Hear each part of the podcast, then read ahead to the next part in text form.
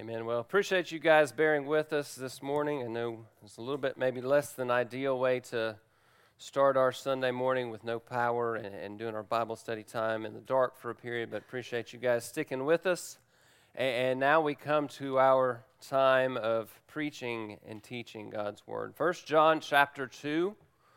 First John chapter 2, if you'll turn there, and we're going to begin, I think, a, a two week session in verses 18 through 27. This is a fairly monumental portion of John's epistle. 1 John 2, 18 through 27. And we're going to consider truth and lies, Christ and Antichrist. That's the text before us today. And I describe this passage as monumental because John sets forth a clear dividing line between those who are of Christ and those who are children of the devil who remain in their sin and will pay the ultimate penalty for their sin. This is the greatest separation in all of history and all of eternity. Those who oppose Christ will pay for their sins for eternity in hell, receiving the just condemnation for their sin. Those who are in Christ, to the other end of the spectrum, look forward to experiencing the worship and the glorious presence of the God of all righteousness for all eternity. And so John sets forth this great divide. To fall on the wrong side of this matter is not like being on the wrong side of a cultural issue in our day. It's really not even like being on the wrong end of, of some doctrinal disputes. The, the, the consequences of falling on the wrong side of John's instruction here are eternal. And that's why this passage is monumental. We live in an age where many who would call themselves evangelicals have softened on what does true conversion look like. We're talking about evangelism this month on Sunday evenings for the rest of the month. And, one thing we have to understand is what the world says about change and conversion is not always what Scripture says. And so many who would call themselves followers of Christ have softened on what true conversion looks like. And then they even put themselves outside the camp of true Christians because they also soften what is required of true faith.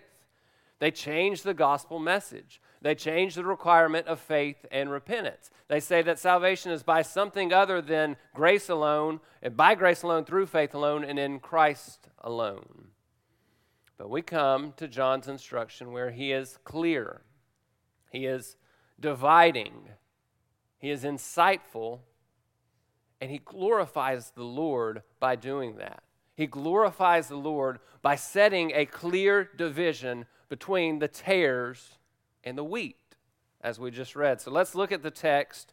We'll read all these verses, but really we'll only get through verse um, 21 today. So 1 John chapter 2 verses 18 through 27. If you would, and if you're able, would you please stand in reverence to the reading of God's Word? This is holy, inerrant, inspired Scripture, God's Word to His people. It says, Children, it is the last hour. And just as you have heard that Antichrist is coming, even now many Antichrists have appeared. From this we know that it is the last hour. They went out from us, but they were not really of us. For if they had been of us, they would have remained with us, but they went out so that it would be shown that they all are not of us. But you have an anointing from the Holy One, and you all know. I have not written to you because you do not know the truth, but because you do know it and because no lie is of the truth. Who is the liar but the one who denies that Jesus is the Christ? This is the Antichrist, the one who denies the Father and the Son. Whoever denies the Son does not have the Father, and the one who confesses the Son has the Father also. As for you, let that abide in you which you heard from the beginning. If what you heard from the beginning abides in you, you also will abide in the Son and the Father. This is the promise which He Himself has made to us eternal life. These things I have written to you concerning those who are trying to deceive you. As for you, the anointing which you received from him abides in you, and you have no need for anyone to teach you. But as his anointing teaches you about all things, and is true and is not a lie, and just as it has taught you, you abide in him. May the Lord bless the reading of his word and write it upon our hearts. You may be seated. Now let's join together and ask the Lord's blessing on our time as we study his word.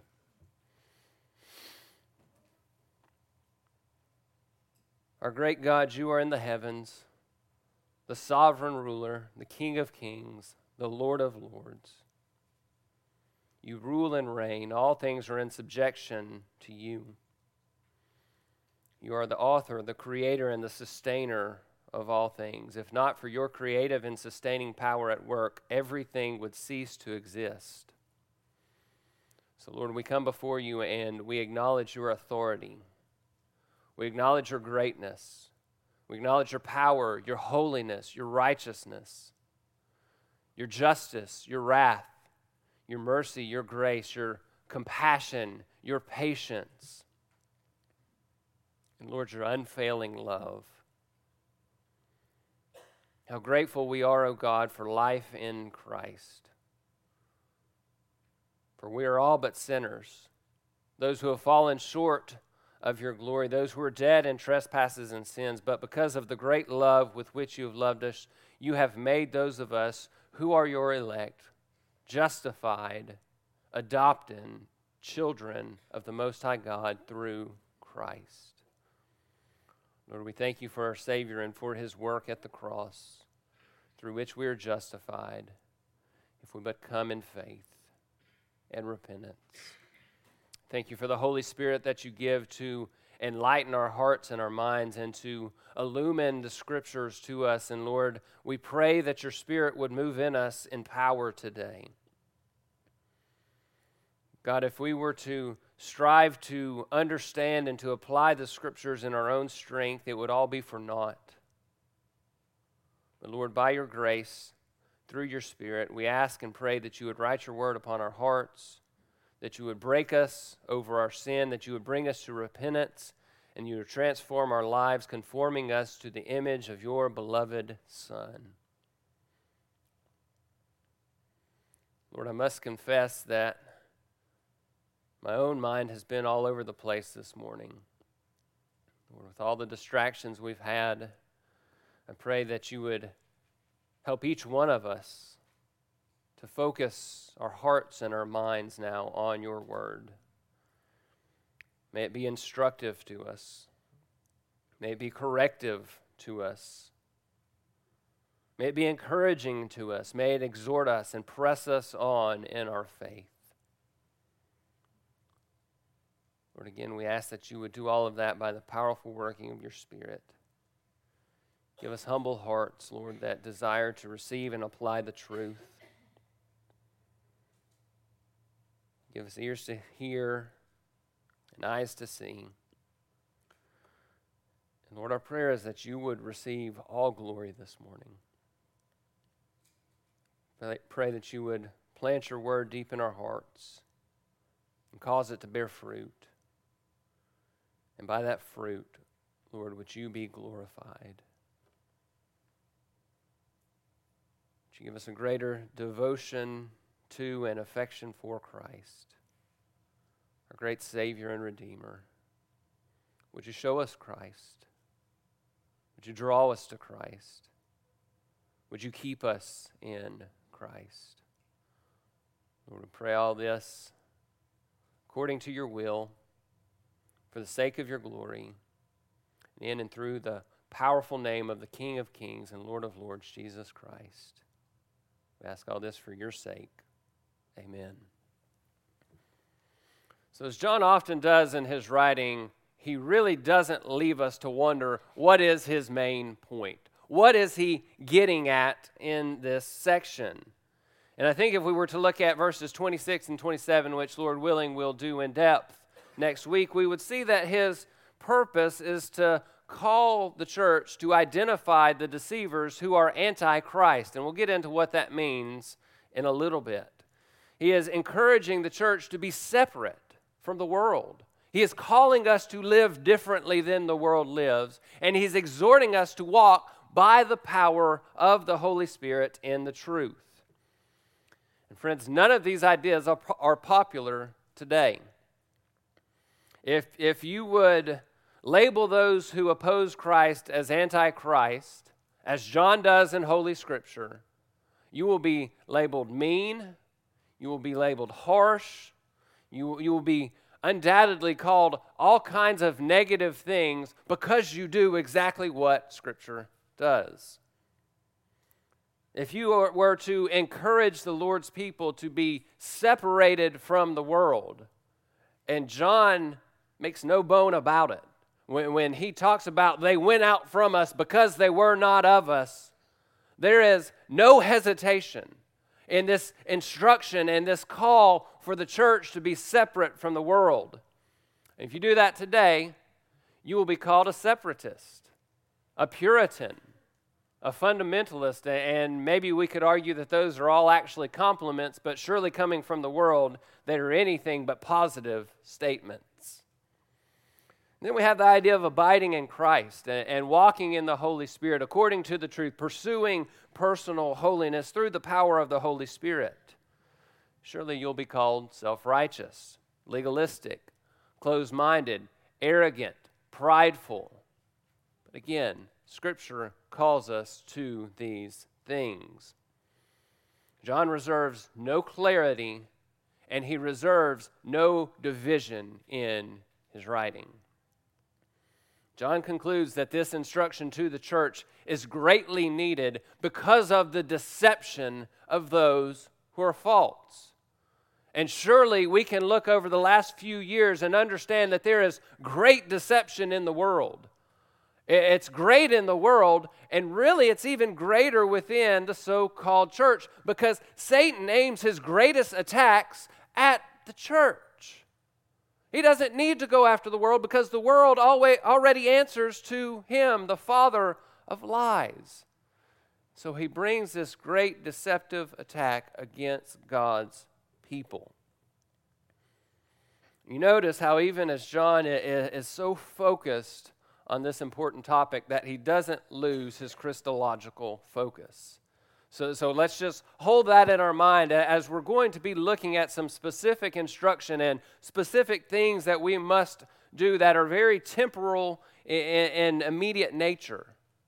But we must not lose this focus on Christ. Everything comes back to Christ because Christ is the one that John loves. Christ should be the one that you love. The division is clear, and it's those who love Christ and who confess that Jesus is the Christ, the Son of God, the Redeemer, the Savior of the world, and those who oppose, those who are anti Christ. It becomes clear that those who love Christ will love what Christ loves.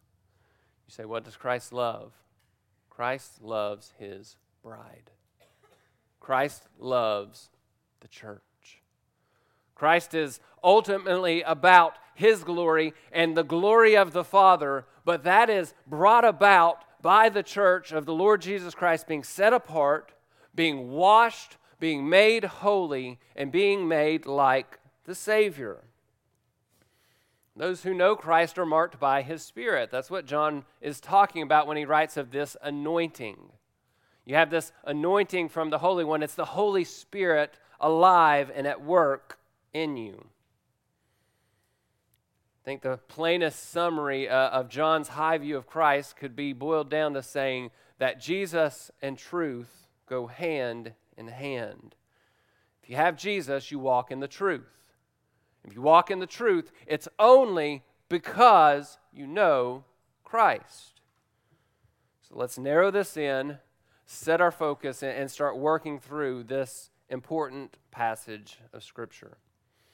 John says that despite its unpopularity in our age, we must evidence life in Christ by separating from those who oppose Christ. We do that by holding to the truth and walking in the Spirit.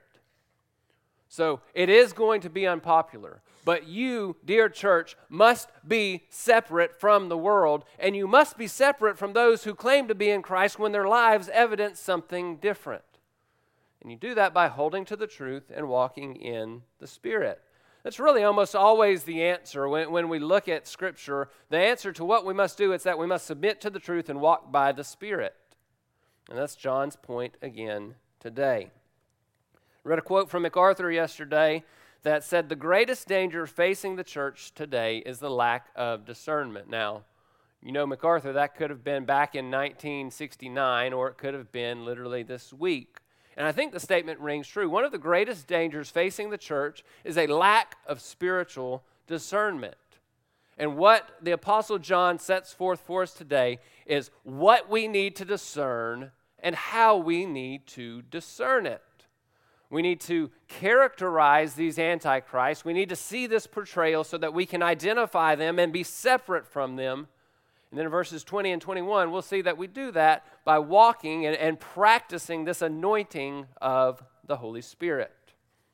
So let's look at verses 18 and 19. Antichrist characterized, the, this portrayal of those who are Antichrist. John says, Children, it is the last hour. And just as you'd heard that Antichrist, and you know, a singular Antichrist is coming, he says, Even now, many antichrists have appeared. And from this, we know that it's the last hour. And they went out from us, but they were not really of us. For if they had been of us, they would have remained with us, but they went out so that it would be shown that they all are not of us. So, the first thing I want to do is just kind of define and describe this idea of Antichrist. You know, get an idea uh, of what it means so then we don't have to kind of caveat everything we say. So, Antichrist, prepare yourselves for some deep Greek study here. Antichrist is the Greek word anti-Christos, anti-Christ, brought directly into the English through transliteration. Now, this is not those that Jesus would describe as false Christ. That's a different word, pseudo Christos. Matthew 24, verse 24, Jesus said, For false Christ and false prophets will arise and will show great signs and wonders so as to lead, mislead many, if possible, even the elect. So these false Christs, they don't deny the existence of Christ, but rather they claim to be the returning Messiah. They set themselves up as Christ. That's a false Christ. But John writes about antichrist, those who oppose Christ, those who really, what we'll see, deceptively set themselves out against the true teaching and the true doctrine and the true person of Jesus Christ. Look at verse 26. Makes that clear. John says, These things I've written to you concerning those who are trying to deceive you. So don't look at this work of Antichrist and think that it's just some clear outworking. Yes, sure, it will happen. There are those who will outright deny that Jesus is the Messiah, but that's not what John has in mind here. It's these who, who sneak their way into the church to try to lead many astray. Thayer's dictionary is helpful. It says that the Antichrist employ corrupt power and influence that's hostile to Christian interest. They especially do that which is, this power is especially that which is at work in false teachers who have come, Thayer says, from the bosom of the church and are engaged in disseminating error. These are people who integrate themselves into the church and they try to lead the church astray. They try to propagate error and falsehood. They oppose the words and the teachings of Christ, but they don't outright, openly deny him. You know, this is where thorough doctrinal belief and devoted practice of that belief then becomes important because that's how we're separated from these who, who will claim mostly right things, but then they go live just ever so slightly contrary. So you must know the truth and you must practice the truth. Your doctrine must produce a life that is set apart from falsehood. Your, your life and your doctrine must distinguish you from those who would come within the church and just propagate, the, just mix in these little bits of error to deceive and to lead many astray. And so, again, that's the, the Antichrist here. And John also wrote about the kind of the chief and summary Antichrist. And you see that mentioned in places like Daniel 7 and 2 Thessalonians 2 and Revelation 13. 2 Thessalonians 2 4 describes this as the man of lawlessness. and says that he opposes and exalts himself uh, above every so called God or object of worship, so that he takes his seat in the temple of God, displaying himself as being God. So that's the chief Antichrist. He, he basically is a, a pseudo Christ, a, a false Christ, one who sets himself out to be equal to God. But the Antichrist, which is John's main focus here, are these who come in and seek to deceive and to lead many astray. And John has a lot more to say about these antichrists and how we respond to them and how we identify them and how we can mark them and know them. And the first thing that he says is that these antichrists are a sign of the times.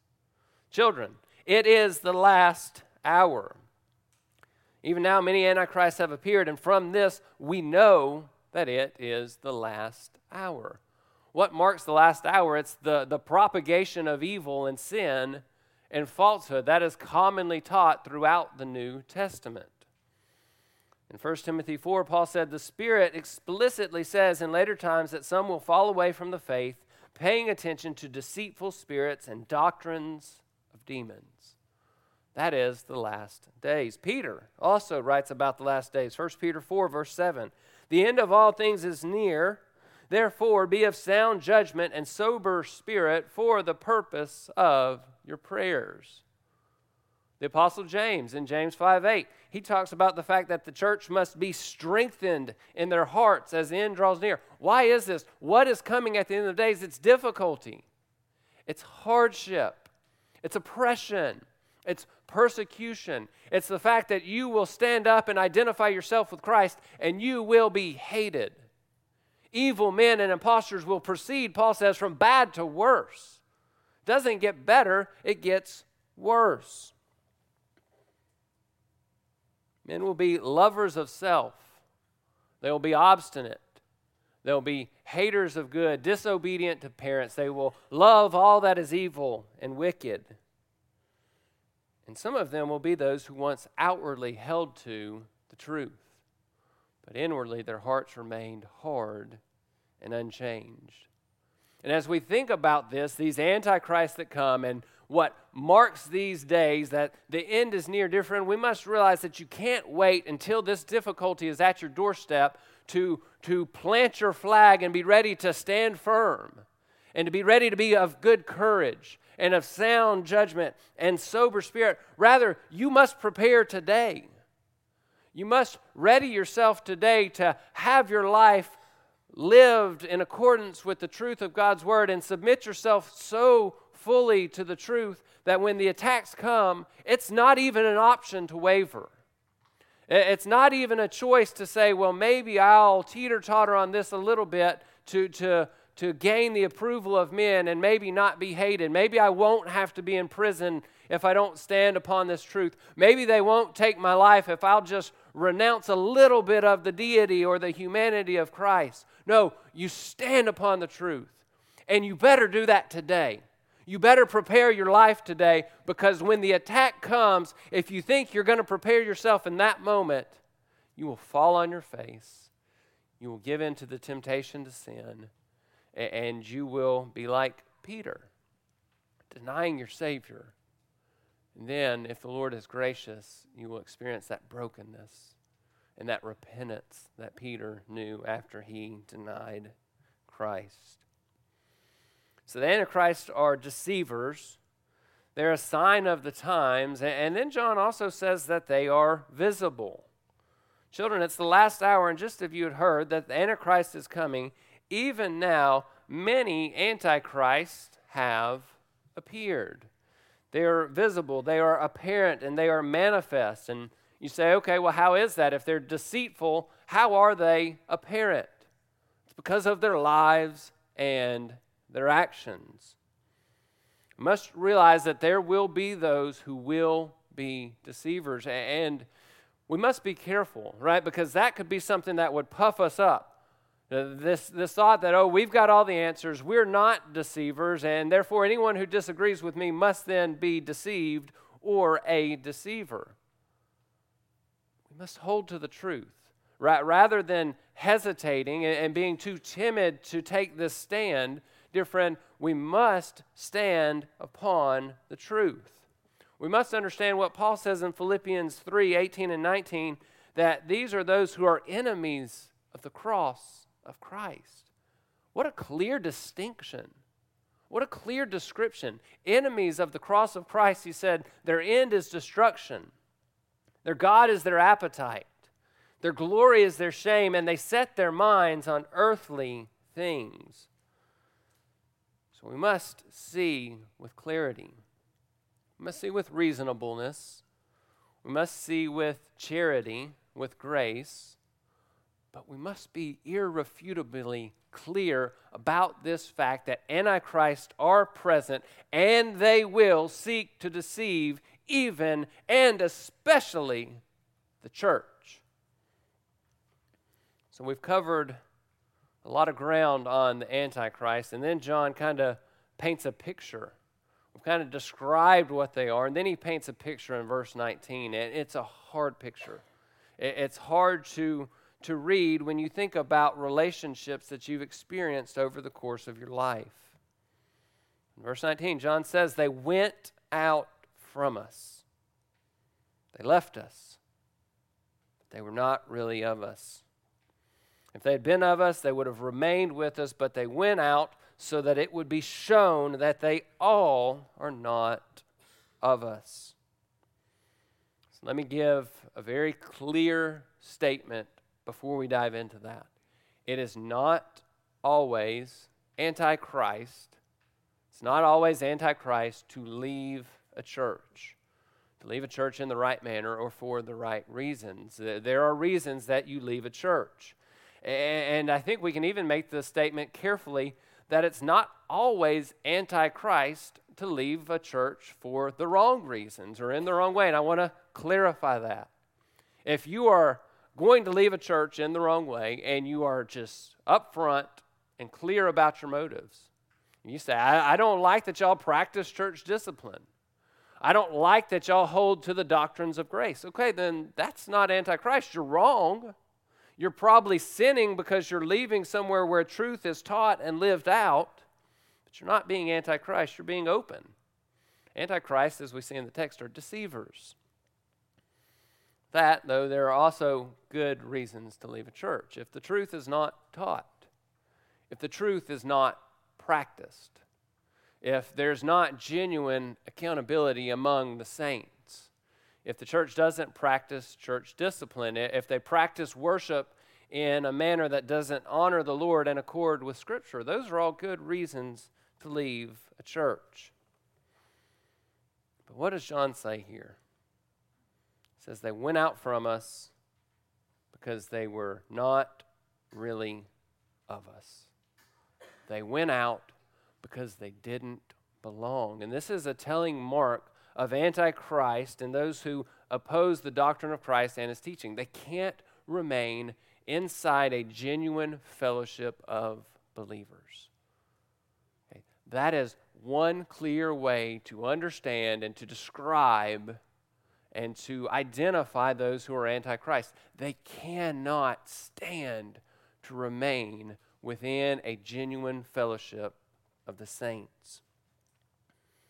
It's because they don't belong. They refuse to enjoin themselves to the fellowship of God's people. They might be participants, but it's always begrudging participation. It's always guarded. It's always this distance in fellowship. You know, maybe they will involve themselves a little bit, but you notice it's always on their terms. They'll do it in the way that they want. And sometimes you find those who even will only do it on their turf, in their own home, in their own life, in the way that they want to do it. That is how they remain outside the fellowship, but start to pull people away to themselves and propagate their false teaching. But I want to pause there and just ask a question to point this internal to us. If Antichrist are known by their begrudging fellowship with the church, would your fellowship, would your life, would your participation in the church be described as joyful or begrudging? Is it something you have to do? Or simply, I mean, this is a childhood, a childlike illustration. Is it something you have to do, or is it something you get to do? Do you have to get up on Sunday morning to come be with the saints to worship the Lord? Or is it the great privilege of your life to gather together to worship with the saints? Do you have to bookend your Sunday by coming back for corporate worship or corporate prayer and Bible study and fellowship? Or is it a great joy to come and be with the saints? Do you want to be with the church and to fellowship and to be accountable? Or is it a challenge and a drag and a difficulty to you? You can see what marks those who are anti Christ. With all this in mind, again, I want to be clear, and we need to speak, and we need to think, and we need to act in this sense, in these cases, with utmost charity and with utmost grace. Okay, because we are not those who just get to make demands that, oh, you must do this, you must homeschool, you must practice family worship this many times a week, you must attend this many church services in a year, you must go to these conferences and listen to and read these pastors and preachers and books. We can't demand assimilation that you come and you must do everything like we do. Can't be so close minded as to say that it's our way or the highway. What we can say, what we must say, is that the truth is the truth. God's word is clear. God's word is the authority, and we can say then with biblical authority to live on the outskirts of the church is not biblical. It's not submitting to God's command. It's what antichrists do. Don't live as an antichrist. Join yourself in together with the deepest fellowship that you can possibly find in the local church. If you're in Christ, you will identify with his bride. You will love his bride. You will join your life to his bride. And you'll do that joyfully and openly and unreservedly.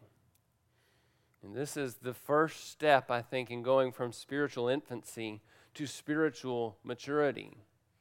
If you cannot, if you refuse to join yourself deeply to the local church, dear friend, you've really never passed go in, in this advancing in godliness in this growing from infancy to maturity because you can't grow beyond your life in the local church because the church is the Lord's primary means to sanctify his people. And those who are not in Christ, those who are enemies of the cross, as Paul said, they avoid all of this. Then eventually they go out from us because they're not of us. So, what's your role in this? What's my role in this? It's accountability. It's involvement in the life of the church. It's loving confrontation of sin. If someone leaves our number, dear friend, may it never be because you or I were harsh or unloving or refusing to hear a repentance of sin, a turning from sin. May it never be because we've displayed some kind of sinful pattern and are unwilling to change. What about the one who refuses accountability? What about the one who doesn't want to be part of the genuine fellowship of the saints?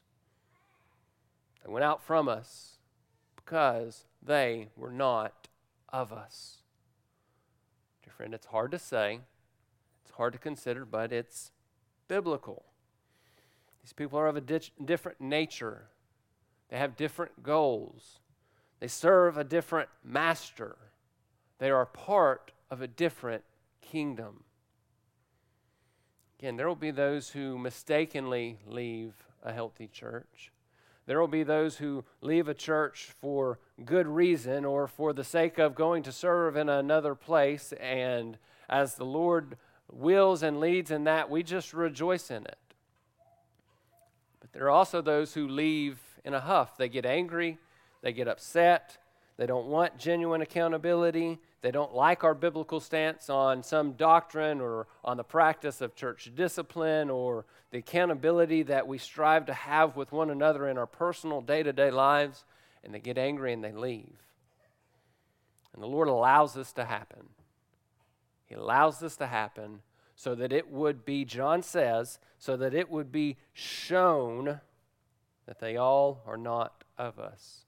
The word shown at the end of verse 19 indicates a plain, clear revealing of something. So the Lord allows people to leave a fellowship of a good, healthy, biblical church to make it plainly evident that they don't belong there. So we have to understand this. Dear friend, you must not become calloused about this. And as we live in a difficult day where many are going to be like that soil that is on the, the, the seed that falls on the rocky ground and it springs up and then it just withers because there's no deep roots. There's going to be many like that in our day. So we can't be callous to this. But we must think biblically about it. Distinction is good. Division and departure, dear friend, are never the Lord's goal division within the bride of Christ and departure from the bride of Christ is never the Lord's goal. What did Jesus say? The world will know us by our love for one another. The world does not know us by how many Reformed Baptist churches we can have in one little town. They know us by our love. The reason that we, one of the reasons that we struggle in evangelism, we said last week, probably we don't pray enough. Let me tell you what, we also probably don't love enough. The world sees that you belong to Christ because you love one another. And It's evident in your life. So let me sum this up into a positive charge and then we'll kind of move forward into verses 20 and 21. Dear friend, we must plant our lives in the local church. Must let the fruit of our love for and devotion to Christ be evidenced by our love for his people and our devoted involvement with and service to his kingdom through his church. To not do those things, John says, is anti Christ. It shows that you oppose him. If you can't remain with the church and you go out from the church, it's because you were not of the Lord's people. So, in a single sentence, plant your life in a biblical local church. So, what's our response then? You know, we, have talked a lot about specifically these antichrists, but let's take it and circle it back and, and look inward. How do we respond? Verses 20 and 21, we're going to see the anointing practiced. So, the antichrist characterized, and then the anointing practiced. Verse 20, but you have an anointing from the Holy One, and you all know. I have not written to you because you do not know the truth, but because you do know it, and because no lie is of the truth. So, this is our response to the Antichrist, and we have to begin again by describing and defining a term, the word anointing. It's kind of really confusing on the surface, but we'll dig in, and I think it will all make sense. Look at verse 27. John says, As for you, the anointing which you received from him abides in you. The anointing that you received from him abides in you. What, dear friend, abides in you that you received from the Lord? It's the Holy Spirit. John 14, verses 16 and 17. Jesus said, I'll ask the Father, and he will give you another helper, that he may be with you forever, the Spirit of truth, whom the world cannot receive, but you will know him because he abides with you and he will be in you. So the anointing that you've received from the Holy One is the Holy Spirit. But then, uh, so that's clear, but what else can we draw from this term? You know, anointing literally means probably what you think about when you hear something is being anointed. It's that idea of covering or rubbing an oil or an ointment on something. It's the idea of smearing something in so that all the cracks are, are, are filled in. The King James uses the word unction here. And if you grew up maybe in a Southern Baptist church, you've probably heard this, this word unction, and we've seen it in practice. You know, if you think about unction in regards to preaching, you know, somebody I think we would probably all agree that preaches with unction would be somebody like John O. Sims, brother who just preaches in the power of the Holy Spirit. You see the evidence that he's been with the Lord and in the Word, and the Spirit is just coming forth in him, out of him in power. Power is not of yourself, but it's the Spirit at work in you. And so that's what John is saying is that you have the anointing from the Holy One. You have the Holy Spirit living in you.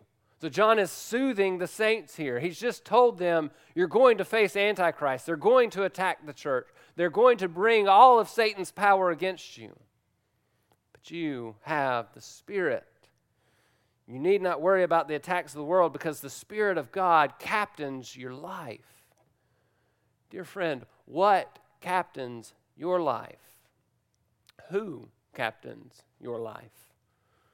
Are you the captain? It's your fleshly desires, your emotions, things of the world, your feelings? Or are you led by the truth of God and the Holy Spirit of God? If it's the Spirit who is your leader and your, and your captain, you're the one who leads you in the way, you don't have to fear these antichrists. You don't have to fear because the Spirit will give you all the strength that you need when the time comes. John says, You have the anointing from the Holy One, and you all know. So, again, that's an important distinction. John enjoins knowledge to the working of the Holy Spirit. You know the truth and the importance about being faithful in light of the attacks of the evil one. The Spirit fills believers with the knowledge of the truth and we'll get to it in a moment, but I think that really does mean all truth. There is a component of the Spirit's work in us and the work of discernment that is even beyond spiritual things of the Bible, but just looking at the world around us. Because all the world is either God's or Satan's. Everything is about this battle between good and evil and God and the devil. And, and so discernment practiced is not just in your understanding of the Scripture, but in every area of life. Any person can gain knowledge, but a spirit led, spirit empowered life turns that knowledge into wisdom. It takes knowledge from the head and leads it to heart application. So you have an anointing from the Holy One, and you all know. That is the Lord's work in applying His word in our lives. John presses on. He says, I've not written to you because you don't know the truth, but because you do know it, and because no lie is of the truth. Do you see the, the outworking and the goal of his, his writing here? John is not just trying to impart knowledge. He says, I'm not just writing because you don't know, but because you do know, and because no lies of the truth. I'm writing so that you apply the truth. The purpose of John, much like a, the purpose of a sermon or a Bible study lesson or your own personal Bible study at home, is not just to transfer knowledge, but that you know and apply the truth in your own life. Think about what Paul said to Timothy in 1 Timothy 1. The goal of our instruction, he doesn't say is knowledge, he says the goal of our instruction is love from a pure heart and a good conscience and a sincere faith. That's the goal of instruction, a transformed life. MacArthur says the goal of preaching truth and warning of error is to call people to true salvation in Christ. He continued that this produces a love for God from a purified heart, a cleansed conscience, and a genuine faith. The goal of our instruction is a transformed life. True preaching and true teaching is exactly what John shows here. It's clear, it's consistent, and it's convictional. It's from personal conviction and it leads to conviction. It's something that the preacher really believes in. He's not just up here putting on a show, but he believes in this truth and that it must be applied to our lives if we are to live to the Lord's glory. And then it does just that, not because the preacher convinces you of your great need to apply this, but because the Spirit of God softens your heart and changes and transforms your life. John says that we must know, we must not only know the truth, but we need to know that no lie is of the truth. No lie concerning Jesus, his messiahship, or his commands could possibly be of the truth.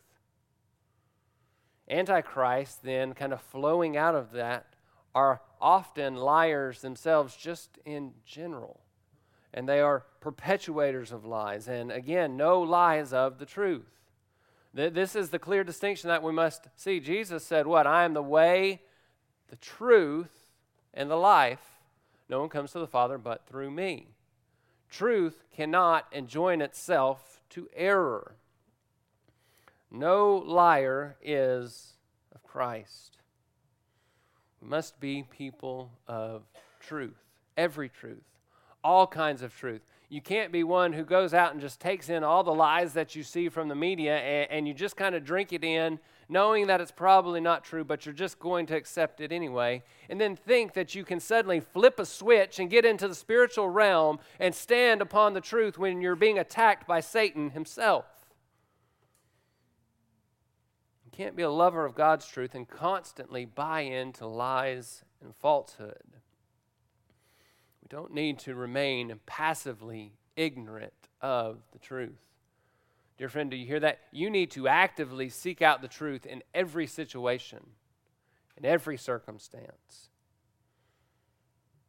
Think about that. I don't know if people would think that's an over application of what John says here. I don't. I, th- I think it's exactly what he has in mind as he keeps diving and digging deeper. How would you pursue spiritual truth against spiritual powers of Satan when you can't even discern something as simple as the lies that you see on TV or online or the lies that your child tells you, if you have zero discernment, even in simple things, how are you going to discern truth from error in the spiritual realm? Loving the truth of Scripture leads to loving truth in every respect. No lie of any kind, no lie in any realm accords with the truth, and God is the God of all truth. Satan seeks to promote his lies through worldly systems and worldly things. And so a mature Christian is a broadly discerning person. Even in less spiritual things, if you are a mature and maturing follower of Christ, you need to have a broad level uh, of separating truth from lie, truth from error, because it's only going to get more and more difficult. What you see out in the world is easy compared to when Satan's attacks come to the church. So, dear friends, we must pursue the truth valiantly and wholeheartedly. We must do so in love and in gentleness and with patience and with humility you must remember the proverb a gentle answer turns away wrath, but a harsh word stirs up anger. You must not only remember that, but you must practice it. And, dear friend, let me tell you that's easier said than done, especially when you're standing up against things that you know are lies and falsehood. But you must do it because Scripture commands it. Say it again a gentle answer turns away wrath but a harsh word stirs up anger. And we, we could talk for hours about application of that. May we go from here thinking about this text and the importance of being separate from the world and being separate from these antichrists. May we go with a resolve to do that, but with a resolve to do it with gentle answers that turn away wrath. We need to be humble and bold. We need to love the truth and stand against lies. We need to walk by the Spirit according to the truth of God's Word. You know, you think about where this comes within John's epistle. What did he just tell us in the previous section? Do not love the world nor the things in the world. If anyone loves the world, the love of the Father is not in him. Don't love the world. Don't be like the Antichrist who hate the church and leave the church and go out to the world because they love the things of the world. Rather, root your life in the church and with God's people. Give your life in service to the Lord. Serve Him with gladness, all you people. Sing to Him with joy. Give of your every strength to serve the kingdom of God in and through His exact means, which is the local church. Love the Lord your God with all your heart, soul, mind, and strength. And love your neighbor as yourself. Hold to the truth and practice it. Next time we'll pick up, Lord willing, at verse 22 and following, and we'll see how these liars are condemned. We'll see their condemnation. We'll see the promise of life for those who are true, those who abide in Christ by the Spirit. And we'll see John's final charges in light of this truth. So may we walk in a way that honors the Lord. May we live our lives in such a way that we practice and love the truth. And we do that for His sake, we do it for His glory, and we do it through the anointing that we have through the Holy One the Holy Spirit of God who abides in us. Let's pray. Father, we ask that you would write your word upon our hearts. We ask that your truth would be clear and that, that we would um, be convicted by it, that we would be convicted about the importance to live convictional lives. Lord, I pray that you would Plant your word deep in our hearts and that you would cause it to bear fruit. May we be a people for your possession, people who are passionate for your glory. May we be a people who loves what Christ loves, knowing that Christ showed his ultimate love when he laid down his life for the church, his bride. May we do that. May we be those who reach out to the ones who are in darkness, the ones who are enveloped and, taken by falsehood. May we have humble hearts, patient hearts. May we be gracious in our speech. May we understand, as your word clearly tells us, that a gentle answer turns away wrath. Lord, help us to walk in a way that pleases you, we ask, through your Spirit and for your glory. In Christ's name, amen.